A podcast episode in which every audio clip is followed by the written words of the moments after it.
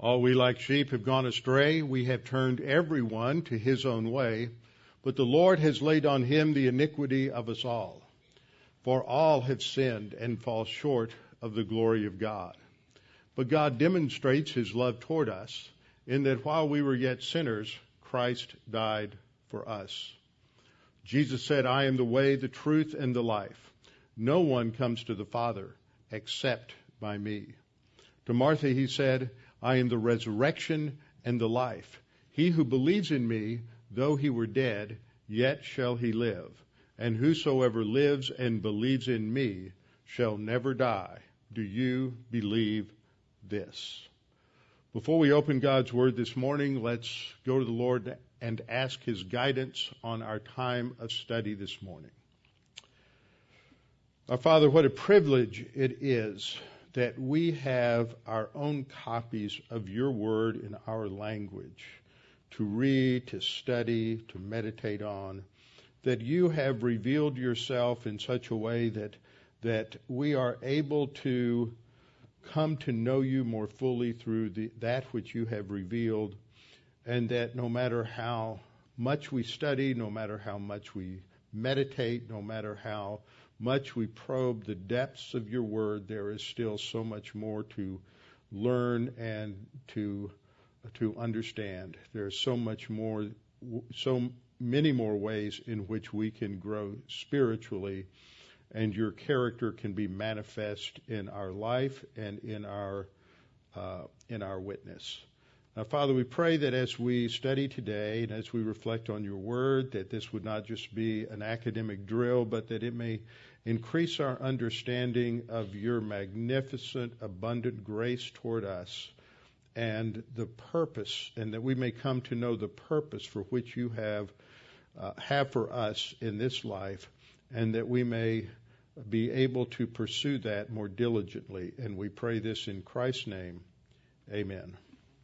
Open your Bibles with me this morning to Ephesians chapter 1. Ephesians chapter 1, verse 7 and we'll start with the review there. And this morning we're going to get into the mystery doctrine uh, related to this revelation, a very important teaching of Scripture related to what is revealed about the uniqueness of this church age, the uniqueness of our position in Christ, the uniqueness about this new entity, this new organism called the body of Christ, where Jew and Gentile are united together in this one body of Jesus Christ for a for many specific purposes within this church age. Uh, just to review you a little bit as we were wrapping up this last week, in him, in Ephesians 1 7, in him we have redemption through his blood, the forgiveness of sins according to the riches of his grace, which he made to abound toward us in all wisdom and prudence or discretion as we studied last time. This verse focuses our attention upon the wealth that we are given in Christ, the super abundance of grace. And this is something that is difficult for us to probe and it stretches our our thinking because God has given us so much as Paul began this section with the statement that he has blessed us with every spiritual blessing in the heavenlies we have been given a superabundance of grace. Now, to understand this, we really have to go back to the beginning. We have to go back to the creation, so important. And if you are watching the news, paying attention to the culture war that is going on, not just in the United States, but this impacts the whole world. You have such increased hostility to Christians today. You've had the uh, murder and execution of untold thousands of Christians in Nigeria uh, by is, Islamic jihadists. You've had uh, many Christians uh, m- murdered, assassinated, executed in uh, in Syria, in Iraq, in the Middle East.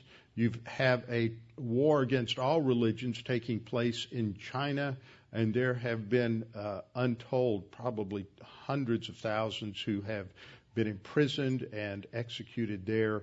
Uh, and in the United States, we see a rising hostility to Christianity, to those who hold to biblical values, biblical ethics, and just the very fact that you and I exist and we believe there are people, well organized, well financed, people who seek to shut us down, to uh, end our our influence in this country and in this nation.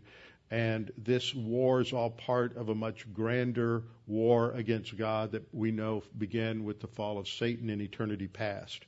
And God created us as human beings and it's described in Genesis 1:26 to 27 to play a vital role in this angelic warfare that has spilled over into all of this uh, hostility that we see in human history and in our own times. Man was originally created, according to Genesis 1:26 and 27, in the image and likeness of God. We were a finite representation of God not physically, but in terms of our immaterial makeup, the makeup of our soul, our ability to, to think, to understand, to communicate, to create, to uh, reflect who He is, and to learn about Him, and then on the basis of that learning about Him, rule over His creation. That was the purpose of the of God's creation as described in Genesis 1:28. Man was created male and female, male and female equally in the image of God, and they were created righteous. Now it was an untested righteousness, but nevertheless it was perfect righteousness. They were in the image of God. They were righteous, they were just in their uh, creaturely state and they were designed to stay that way. That was God's purpose and God's intent. Now, something we haven't talked much about, but in that state of righteousness, in that state of perfection, in that state of intimate fellowship that they had with God as image bearers of, of His divine nature, they were not recipients of God's grace. They benefited from God's goodness, but not from His grace. Remember how grace is defined. Grace is God's undeserved merit, His unearned kindness. It's unearned because it can't be earned, because the recipients of God's grace are not worthy of His kindness or of His goodness. So fallen creatures uh, must receive grace. We are dependent upon God's grace, but unfallen Adam and Eve were perfect, and grace and mercy from God were unnecessary because they were in a state of, of absolute perfection. But once they sinned, they became the objects of His grace. Their very survival depended upon God's grace and being objects of God's grace, as is true for us today. The air we breathe, the water we drink, the food we eat, uh, the, the, all of the cycles of agriculture that come every year are all under the control of God and are part of what theologians call God's common grace.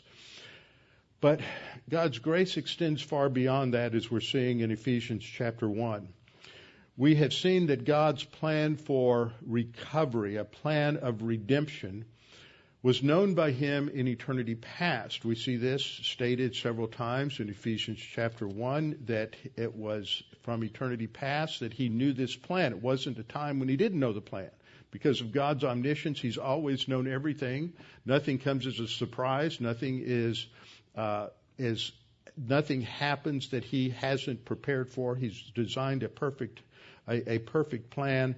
And so their sin was not a surprise to him. It was not an impediment to his purposes, but in, in actually in the way he designed everything, because of the extent of his omniscience, it enabled him to fulfill a purpose that could not be fulfilled unless there were creatures who were the recipients of his grace. For apart from fallen creatures who would be recipients of his grace, there would be no way for God to demonstrate those facets of His love, those facets of His character. Sin, which is so abhorrent to God, it is contrary to everything that He is. It, it is uh, it violates every aspect of His being. Was permitted by Him to come into the world for a purpose. It was allowed on the basis of God's wisdom and to and, and discernment in order to achieve his purposes and to make his manifold grace known not only to human beings but also to the angels. We are witnesses by the way we live as Christians to his grace. In the Old Testament, they were witnesses also to his grace, but the grace is manifested differently today in terms of who we are as church age believers. The solution that God designed for sin would call upon God to make the ultimate sacrifice. He would provide the sacrifice that would pay the penalty for sin. He would send the second person of the Trinity with whom he had had an intimate relationship beyond which we cannot even imagine. Jesus said, I and the Father are one. And yet, God the Father designed that there would be a judicial disruption in this relationship by sending the second person of the Trinity to die on the cross and to bear our sins. Scripture says, He who knew no sin was made sin for us, such that that is the only time in the midst of all of that physical pain on the cross.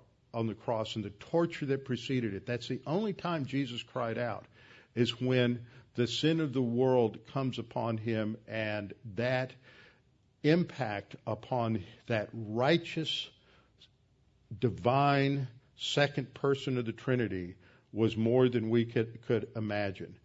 And because the impact of sin was such that it extended to every atom, every molecule in the universe, God had designed a plan of salvation that would extend into all of the complexities of His creation. It's not just about getting us to heaven. It's about a redemption of all of His creation in all of the uh, intricate complexities of the corruption of sin. So God had to demonstrate His grace through all of this to his angels in the midst of that angelic conflict in the fall of Satan. And he had knew that in doing this, he had to manifest his grace under a variety of conditions. That's why we have these different dispensations. Each one sets up things a little differently. And God is demonstrating his grace in every category of possible possible scenarios. So that's why in the dispensations there are different responsibilities, but salvation is, is always the same uh, by grace through faith. And he demonstrates his grace as history moves forward. And as history moves forward, so too does God's revelation. So there were things that, as we talked about a little last time, that were not revealed in the Old Testament that are now revealed. That's what we're getting into as we talk about the mystery that is now revealed. There are different aspects to the mystery of what God is doing in the church age, and we'll talk about the senses of that word and its significance. But above all, the mystery was designed to take the revelation of God's grace to a much higher uh, level than was ever manifest before. So in grace, He provided a payment for sin, a payment for sin that was more than sufficient. It was abundant, it abounded, and it provided not only redemption for all mankind in paying the sin penalty, but it provided that which would be the basis for the spiritual life, not only in past dispensations, but as it's manifest in this present uh, dispensation so that we now have in Christ redemption, forgiveness of sin, and a salvation that's available to every human being and a unique and distinct spiritual life. Beyond that, God's plan was to demonstrate His goodness through a new people, that would be developed in this church age, distinct from God's people in the Old Testament. He had one plan for Israel, He has one plan for the church age. And that all of this will eventually culminate in the glorification of Himself and of the Lord Jesus Christ as the ruler over this redeemed creation in a future age. That's what we're coming to in verse 10 in the dispensation or administration of the fullness of time, looking forward to its resolution in the uh, millennial kingdom. And so, as church age believers, we have a distinct role in Christ. That's our privileged position. And eventually, those who live well in obedience to the Lord and mature will have different responsibilities, ruling and reigning with the Lord Jesus Christ in that future age. And that in itself is beyond anything that we can possibly imagine. So all of that has brought us to this critical section in verses 9, 10, and 11 that we find ourselves in, where Paul continues his thought in verse 9 saying, having made known to us the mystery of his will, according to his good pleasure, which he purposed in himself. All of that is reflecting to the inner thinking, the omniscience of God in this uh, intricate plan and complex plan that he has put into effect to provide the, redem- the individual soteriological redemption of every human being, but also to provide for an, the redemption of his creation that even today is still under the bondage of corruption. We looked at this word briefly last week, the word translated made known, gnorizo, which focuses on revelation. I went through various passages from Old Testament uh, its usage in the Septuagint, translating various words, uh, Hebrew words that indicate the giving of revelation, on into the New Testament, where it is used a number of times to indicate uh, God's revelation to us. And so that's the focal point here. It is related to God revealing objectively His will and plan and purpose to us in His Scripture. This is not some sort of mystical, internal, intuitive insight. It is a focus upon that which God specifically, objectively reveals, as we'll see through the apostles and prophets in this church age. It is the, uh, described here as the mystery of His will, the mystery of His will. This is an important term to get into, and it is a distinctive word for the revelation given in the church age related to what God is doing with, with Gentiles and Jews, specifically in the context of Ephesians. It's related to the unity of Jew and Gentile together in the body of Christ.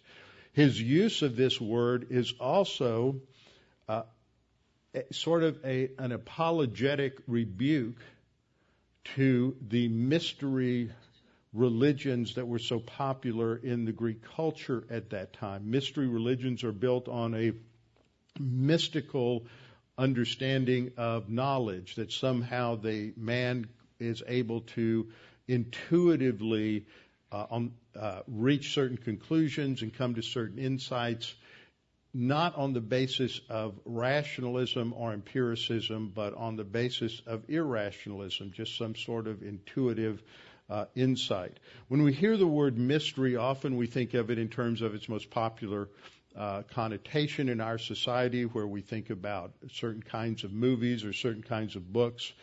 It's uh, described in Webster's as a term that can refer to cloak and dagger type novels or movies. It can refer to a closed book. We don't know what's in the book. A conundrum, an enigma, a problem, a puzzle.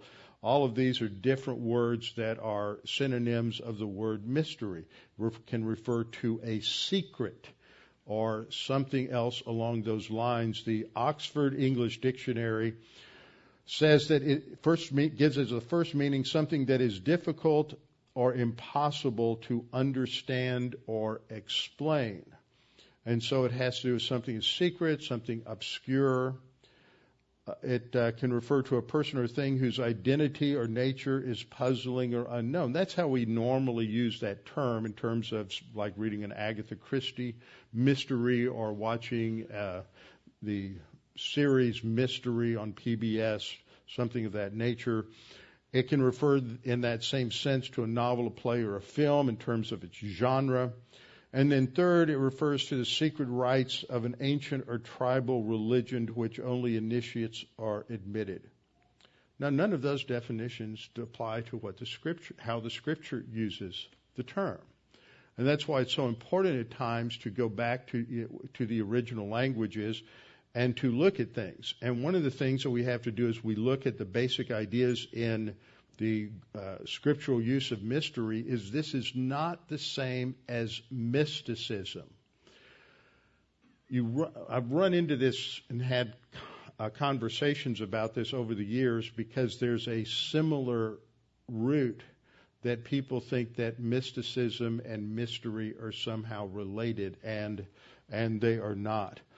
Mysticism, as defined in the Oxford English Dictionary, uh, primarily the first meaning, is a belief in or experience of a reality surpassing normal human understanding or experience. In other words, it's not based on reason, it's not based on, on personal, objective experience with something, but it is a, a, an intuitive insight to reality that those who have this believe it's essential to some uh, aspect of life.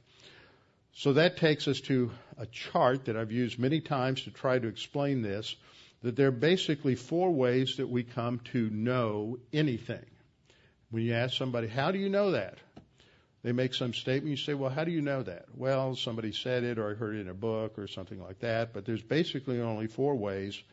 And there, they've been around since the ancient Greeks identified these uh, in as far back as 4 or 500 BC, but they've been there since the beginning of creation. The first system is known as just rationalism. The starting point is the idea that we have certain innate ideas. And just by the use of our reason alone on the basis of, of logic, we can arrive at the answers to life's most important questions. So it, it, it ultimately is based on faith. It's not reason versus faith. You will often hear that. That is ju- that's illogical because all reason, all rational systems are all predicated on um, on faith. Faith in the finite human mind to reach infinite conclusions or conclusions about infinite matters. Okay, how can that happen? But that is their assumption, is that man is able to come to these answers without any outside information at all. And that you have the ancient world with Plato, and in the modern world with Descartes, and rationalism failed in the ancient world, failed in the modern world because it just can't get outside of the finite boundaries of human thought. Then we have empiricism. Empiricism rejects the idea of innate ideas. Uh, we have Aristotle made the statement tabula rasa somewhat famous. It's an empty slate. We're born that way and we just have input from our senses. What we see, hear, taste, touch, all of these are inputs and then we build on that. But again, we have these sense perceptions, but we organize them, categorize them, we uh, come to knowledge, and it's ultimately a faith in human ability to properly interpret what we're experiencing. It's also based on the independent use of logic and reason. Now, both of those are often combined, and we call that the scientific method, where we use both together. In the Garden of Eden, Adam and Eve are uh, Adam first is given the responsibility to name, to categorize, to identify all of the animals. So, in, in the brilliance of his thinking, I believe he had an IQ far beyond anything that any human being has today or anyone historically that we know of. He was created perfect and he had a mind that was untainted by corruption of sin. And he's observing all of these animals and naming them in light of his observations. That's empiricism. He's using reason to do so. And he goes through all of the animals that are there in the garden and he's classifying them and naming them and coming to certain conclusions, one of which is they all seem to be paired up, but I don't have a mate that is comparable. That would have dawned upon his consciousness as he went through that. But then God tells has told him that all of the fruit of that's in the garden is good to eat, so he knows that. But God said one other thing. He said there's one tree you can't eat from and that's the tree of the knowledge of good and evil. And the instant that you do, you'll die. Now, there is no way that Adam could have discerned that on the basis of either his reason or his experience. There are some facts that we can only know through God's revelation, and they are the critical pieces of information that help us to understand and organize properly interpret everything else. That without that one piece of information, if God had just put him in the garden without telling him that the that he would die when he ate from the fruit of the tree of the knowledge of good and evil, he would have had no idea what was going on. His observations were true to a point, would have been true to a point, but then uh, without that one piece of revelatory information, his his organization of the data would have been flawed. And that's what happens when man tries to understand what he calls nature apart from God is he observes a lot of things that are true, but his overall understanding, organization, and interpretation is flawed because he has excluded revelation uh, from that. But mysticism is totally different. In the ancient world and in the modern world, both rationalism and empiricism failed to provide the answers to the eternal questions. Where did we come from? Is there a future life? Uh, ultimately, where do we get the values of right and wrong? Is there meaning in life? How do I discover meaning? The, the major questions we ask cannot be found on the basis of either rationalism or, or empiricism alone. That comes only from revelation. But historically, what happens when rationalism and empiricism fail, they're followed by skepticism. We can't know the truth. And so then we just make things up. And we think that we, if we can't get it objectively, then it must be subjective. And this is called mysticism. It comes from what I call inner light.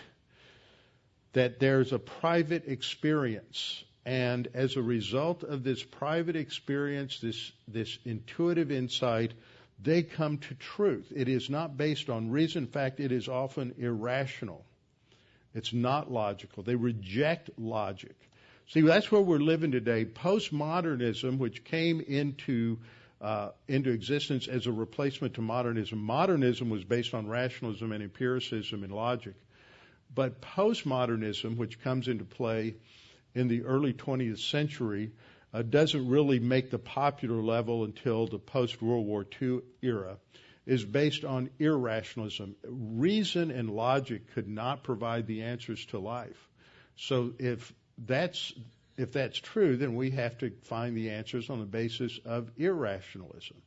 And this is uh, uh, the essence of what happens with postmodernism. But now we've gone even further than postmodernism. Now we have a variety of things that are on the scene, uh, identity politics, uh, where you where everything is described in terms of what the group is assigned, uh, its value, its significance, and the more uh, of a minority your group is, the better you are. And if you don't have enough involvement with different minority groups, then then you're just discredited no matter what. It's it's the ultimate Maybe not the ultimate. We may have another stage in irrationalism. And many people are frustrated. How do you talk to people who reject logic itself? They just make things up out of whole cloth and say this is true because it's true. And it's a, it's a complete lie. And they can't even discern truth from error anymore. This is what happened in the ancient world. It happens in the development of all paganism is as Isaiah con- condemned them, they're calling good evil and evil good. They completely polarize and, and reverse the, the, the elements of right or wrong. Human ability can only go so far, but we must have revelation.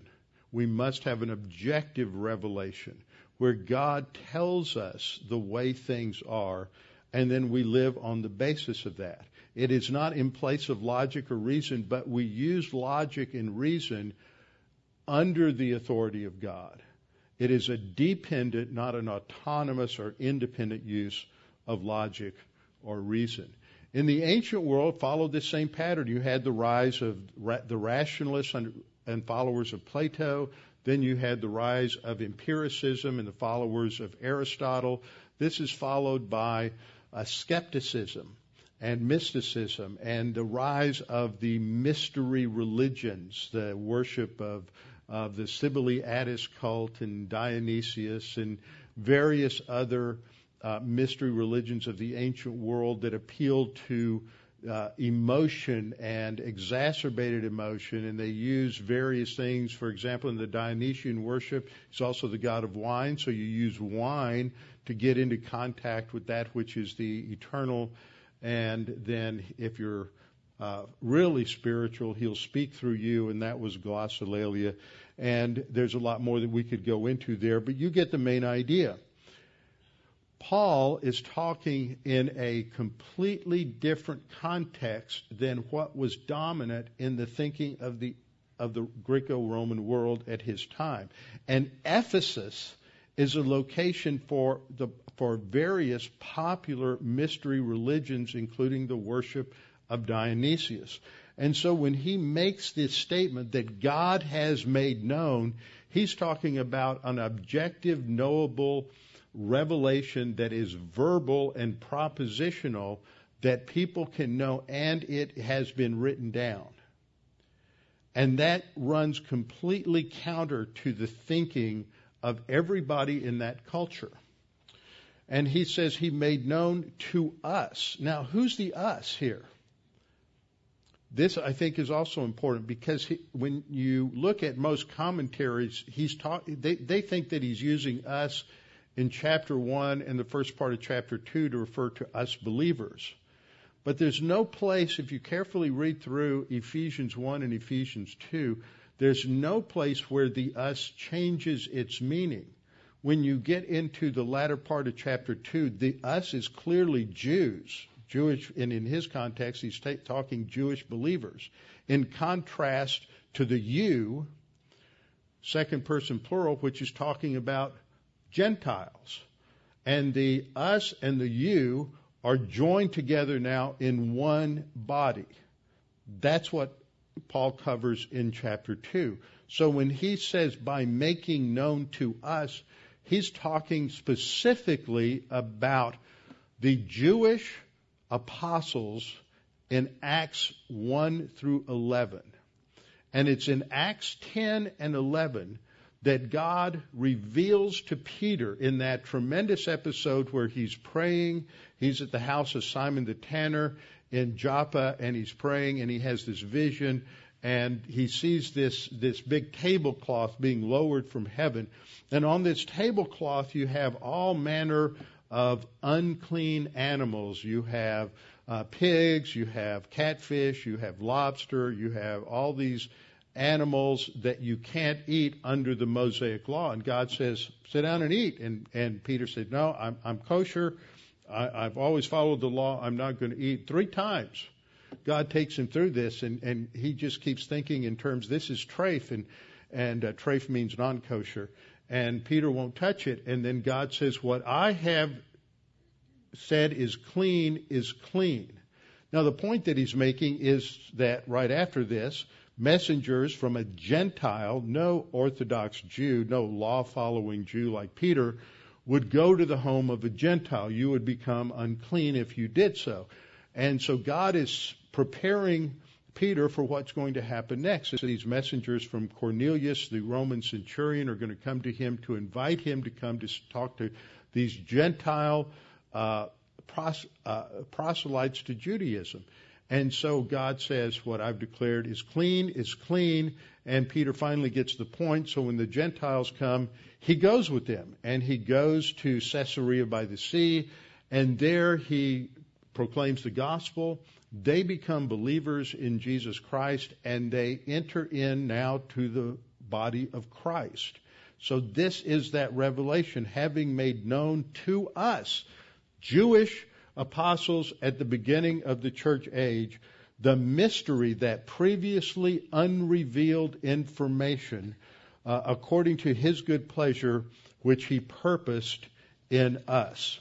So when we look at this word mystery, the main idea that we have in mystery in, in Ephesians it relates to this teaching of the joining of Jew and Gentile together in one body so that Jewishness and Gentileness are no longer a factor in relation to God. In the Old Testament, under the Torah, only Jews, only Levites could go, and only the high priest could go into the Holy of Holies. Only Levites could get into the inner part of the of the of the tabernacle and then the temple, and only Jews could get past a certain point. In fact, there's the courtyard of the Gentiles on the outer part of the of the temple grounds, and there was a low wall and a marker there that Gentiles could not proceed beyond that point. Gentiles could not have as close a relationship with God under the Mosaic law as they do now. There's a distinction. It's not because Jews were better or Gentiles were worse. It was that God had a specific plan for Jews, and it was distinct from the plan that he had for Gentiles in the Old Testament. But now things were going to be different. And so God, uh, or uh, Paul begins to explain this, and we see the definition of this mystery in Ephesians 3 3 and 5. He says, How that by revelation, this is objective revelation of God to Peter, to the other apostles, and to Paul. I think that's important. He says here that by revelation he made known to me the mystery. Okay, there's a specific revelation. We see the revelation of Jesus reveals himself to Paul on the road to Tarsus in Acts chapter 9. But we also know that there was other revelation that God gave specifically to Paul. But the, this mystery isn't unique to Paul. I think that's an error some dispensationalists have made in the past that Paul was the only one to get it because he goes on to say it's made to the apostles and prophets, not just to him, although it was made specifically to him as well. How that by revelation he made known to me the mystery. So what revelation does is it discloses new information that previously was unknown, unrevealed, and some use the term secret. And in that sense, it would also be secret because God had not yet disclosed that to human beings. This relates to what is going on in the church age. Now, there are some who do not believe in uh, this, the dispensational understanding of Scripture and they think that the mystery just re- refers to the salvation of the Gentiles. The problem with that is that there are numerous passages in the Old Testament that speak of a future time when the Gentiles will be uh, coming to the, uh, God and will be saved.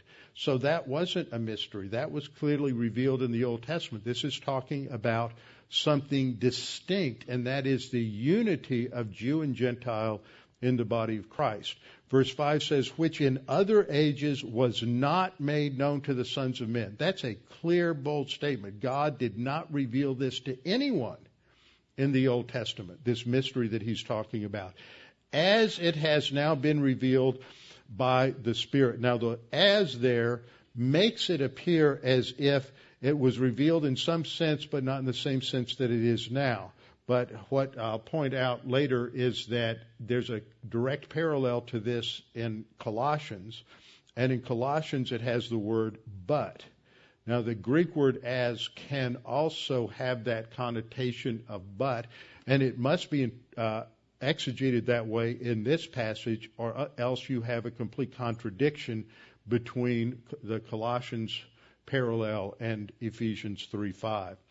But what do we know about mystery? How do we understand that? Well, this Greek word mysterion, was used in the Septuagint to, to translate uh, Hebrew words that are translated like secret, something that had not been revealed. And we see it used several times in Daniel, Daniel 2, 18, 19, 27, 28, 29, 30, and 47. This is all uh, in relation to the vision that, or the dream that Nebuchadnezzar had. And so I just put a couple of verses up here. Uh, and Daniel 2:18 says that they might seek mercies from the God of heaven concerning this secret, that is this mystery. What and it's, it's the meaning of what was in Nebuchadnezzar's dream. What did this mean? And so it's new revelation. So that Daniel's companions might not perish with the rest of the wise men of Babylon. Then the secret, that is, the mystery, was revealed to Daniel in a night vision. So this tells us that this mystery is something that is revealed. It's something that was not previously known, but now is known. In Daniel chapter 4, verse 9, you have a similar scenario. And verse 9, we read Belteshazzar, chief of the magicians, that's uh, the uh, Babylonian name given to Daniel is Belteshazzar, uh, chief of the magicians, because I know that the Spirit of the Holy God is in you. This is Nebuchadnezzar speaking to Daniel, and no secret troubles you. Now, here Nebuchadnezzar knew the dream, but he doesn't know what it means. And so he's asking Daniel to go to his God to find out what this revelation means. So there we get from the Old Testament a clear understanding of the concept that it relates to previously unrevealed information that has now been revealed uh, to a prophet, to a, an apostle, to a writer of Scripture. Now, a parallel passage, we read this in our Scripture reading this morning, a parallel passage that we have to understand what we're reading in Ephesians 3 1 through 6, as well as uh, the reference to mystery in our passage in Ephesians 1 9. It's called the mystery which has been hidden from ages and from generations, but now has been revealed to his saints. So again, see, this is where it doesn't say as, it says but now clear contrast. It hasn't been revealed at all, not in little bits and pieces. It hasn't been revealed at all. So it's a clear statement in Colossians 1:26, but it is, has now been revealed to his saints, not through some sort of in, internal, intuitive, mystical insight, but through the objective revelation of God's word. To them, Paul says, God willed to make known, again, we have our word that relates to revelation, what are the riches of the glory of this mystery among the Gentiles, which is Christ in you, the hope of glory. So this adds a dimension to them that Gentiles here have this same reality of the indwelling of Christ in the Gentiles just as in the Jews. Now let's go back to Ephesians chapter 3 because Ephesians 3 is the, the section, 3, 1 through 5, that really defines what this, the core of this mystery revelation in Ephesians chapter, in, Ephesians, as Paul first talks about in Ephesians 1 9, and then he develops it at the end of this section. Remember, Ephesians 1 through 3 are talking about our wealth in Christ. So he's introducing the concept in this uh, in this statement, Ephesians uh, 1 3 to 14, and then he's going to expand it when he gets to the last part in Ephesians chapter 3 1 through 6. So he says, For this reason, I, Paul, the prisoner of Christ Jesus, for you Gentiles, notice here he's using you, is Gentiles. So we are different. First person is different from second person. The second person's Gentiles, believers, the Ephesians. We must refer to Jews. So this is missed, I think, in, in most commentaries that I've studied.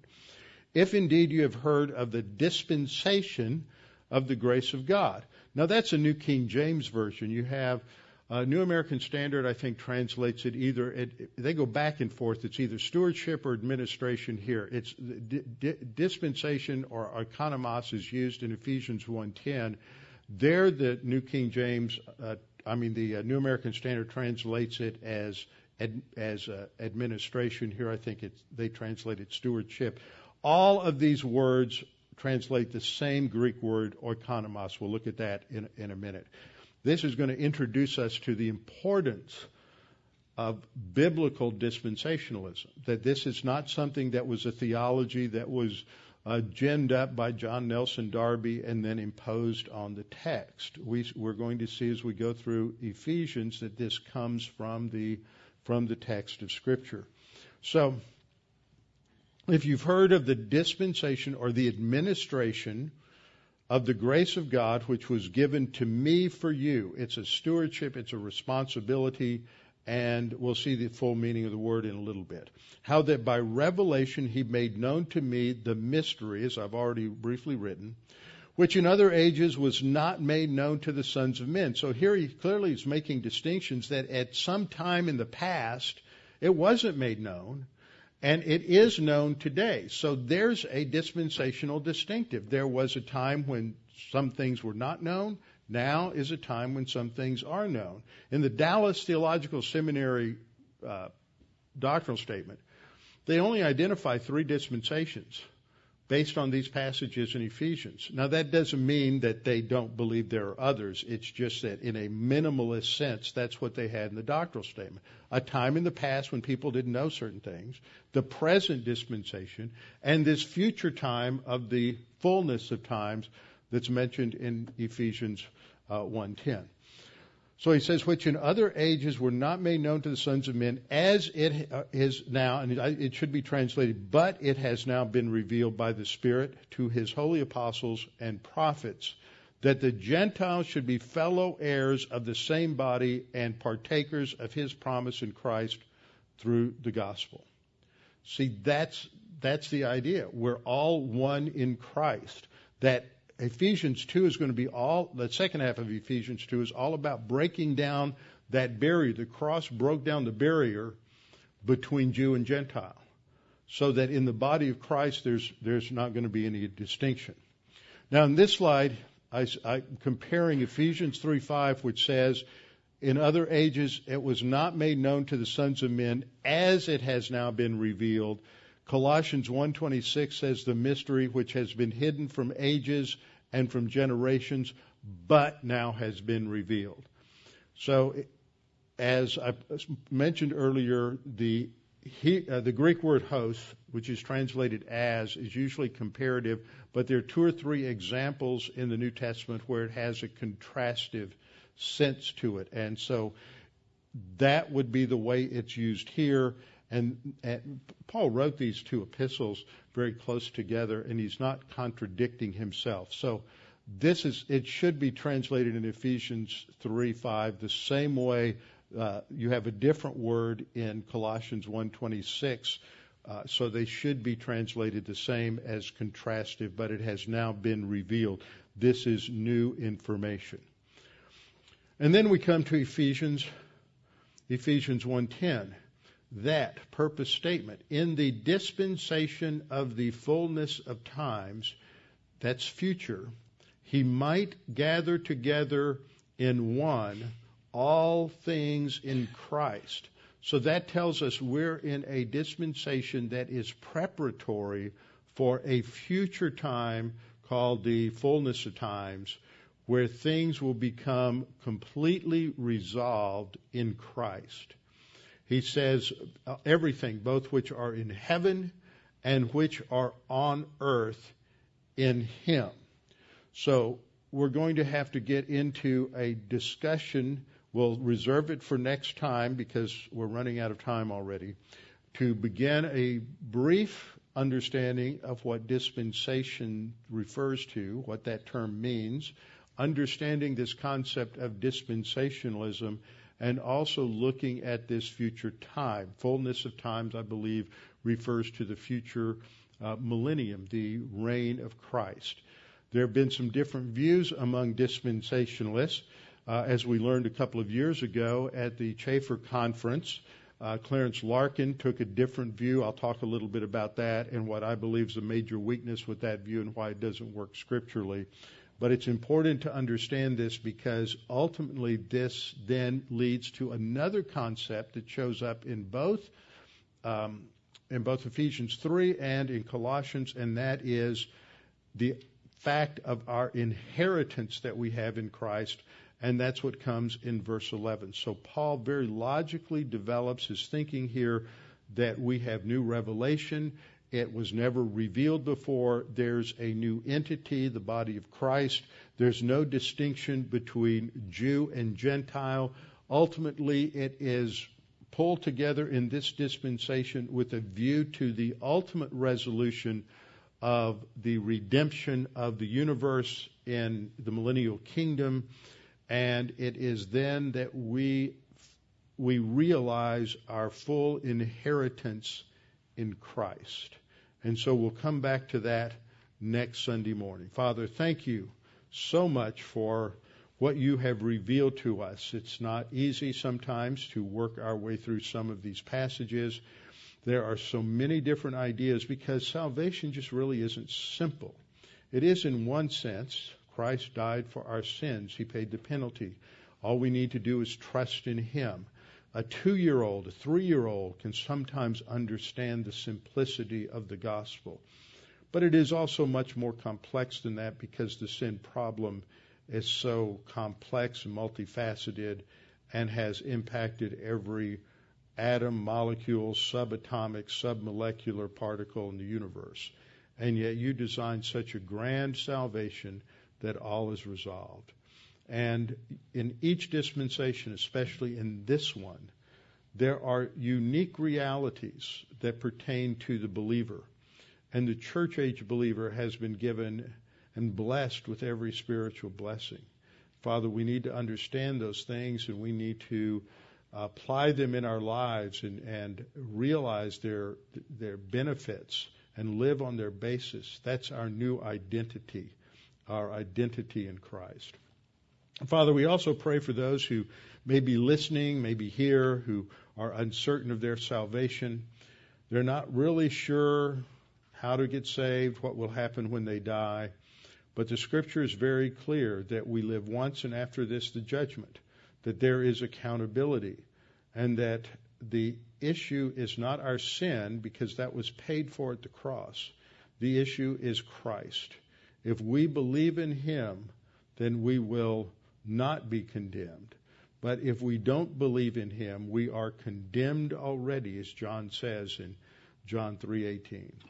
And the only issue is believing on Jesus Christ, to trust in Him and Him alone. We will have eternal life. Now, Father, we pray you would make these things clear to us as we reflect on them uh, in the coming days and as we continue to study in Ephesians. And we pray this in Christ's name. Amen